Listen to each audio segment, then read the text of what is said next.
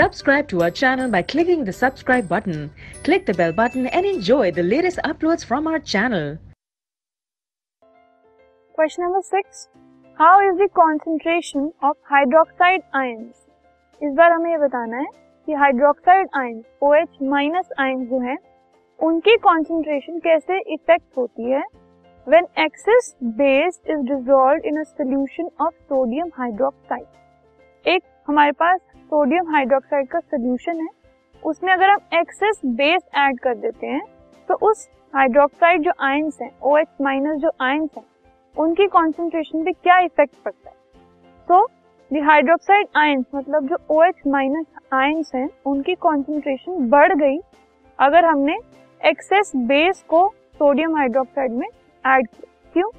क्योंकि sodium hydroxide solution already एक basic solution है। उसमें हम और बेस डाल रहे हैं मतलब आ, उसके अंदर ऑलरेडी वाटर भी है।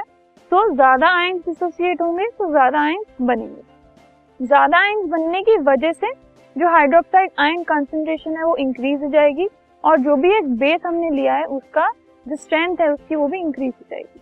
क्योंकि ज़्यादा आयंस अगर हम बना रहे हैं किसी भी चीज़ के अंदर तो उसकी स्ट्रेंथ बढ़ रही है।